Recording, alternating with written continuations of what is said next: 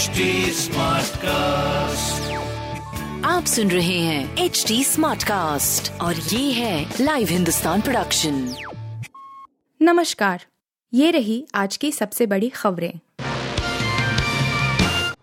आज गुजरात पहुँचेंगे ब्रिटिश प्रधानमंत्री बोरिस जॉनसन। ब्रिटेन के प्रधानमंत्री बोरिस जॉनसन प्रधानमंत्री नरेंद्र मोदी के साथ वार्ता के दौरान रूस यूक्रेन युद्ध पर चर्चा करेंगे। इसमें दोनों देश इस मुद्दे पर अपने अपने देशों का परिप्रेक्ष्य रखेंगे।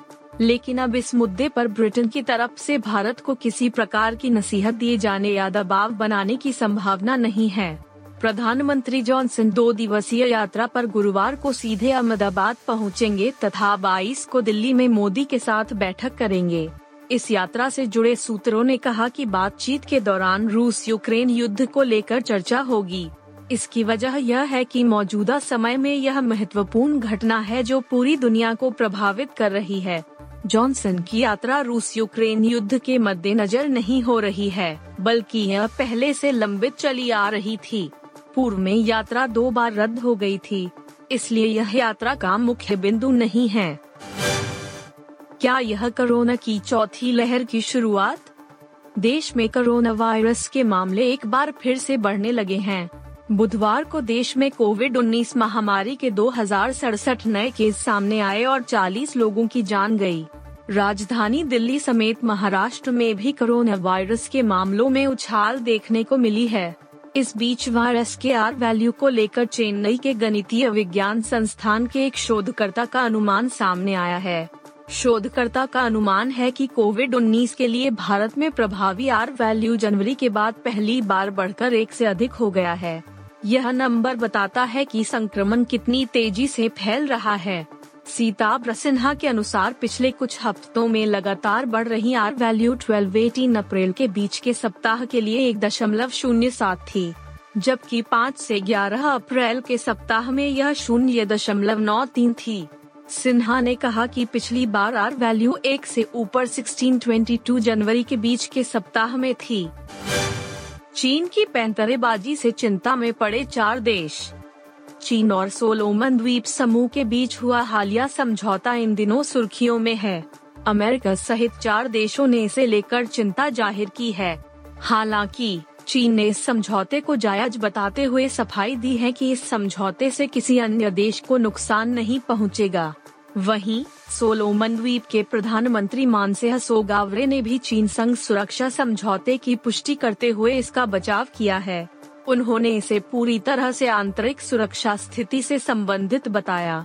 कहा कि इससे क्षेत्र की शांति और सौहार्द की अनदेखी नहीं होगी।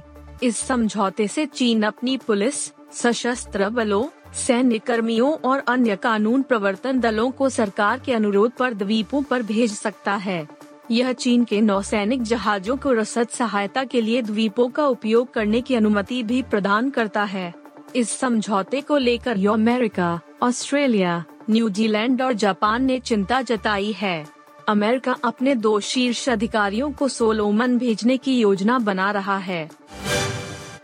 दिल्ली कैपिटल्स ने पंजाब को हराकर दर्ज की लगातार तीसरी जीत।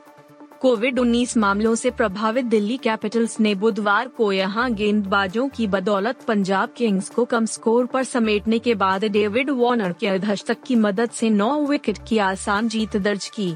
दिल्ली कैपिटल्स ने पहले अपने स्पिनरों की शानदार गेंदबाजी की मदद से पंजाब किंग्स को महज 115 रन के स्कोर पर समेट दिया। फिर सलामी बल्लेबाज वार्नर, तीस गेंद में दस चौके और एक छक्का, और पृथ्वी साव। इकतालीस रन। ने आक्रामक बल्लेबाजी करते हुए पहले विकेट के लिए तिरासी रन की साझेदारी निभाई। इससे टीम ने आसानी से दस दशमलव तीन ओवर में एक विकेट पर 119 रन बनाकर जीत हासिल की। वार्नर ने ग्यारहवें ओवर की तीसरी गेंद को चौके के लिए भेजकर टीम को अंक तालिका में छठे स्थान पर पहुँचा दिया, जिसकी यह छह मुकाबलों में तीसरी जीत थी। इस जीत से दिल्ली कैपिटल्स के नेट रन रेट में अच्छी बढ़ोतरी हुई। यश की फ़िल्म ने बाहुबली एक को कमाई में पछाड़ा।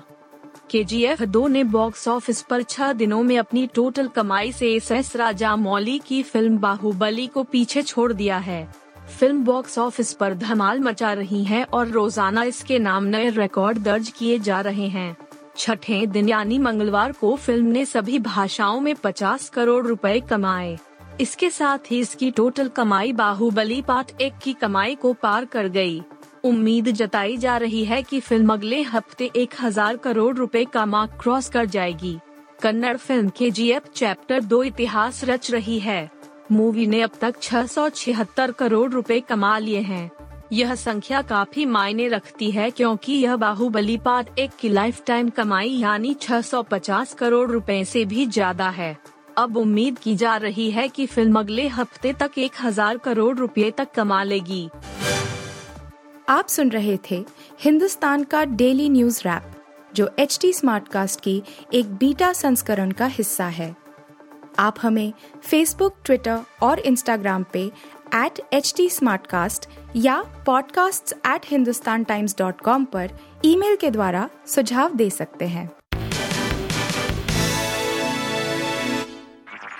आप सुन रहे हैं एच डी स्मार्ट कास्ट और ये था live Hindustan production smart cast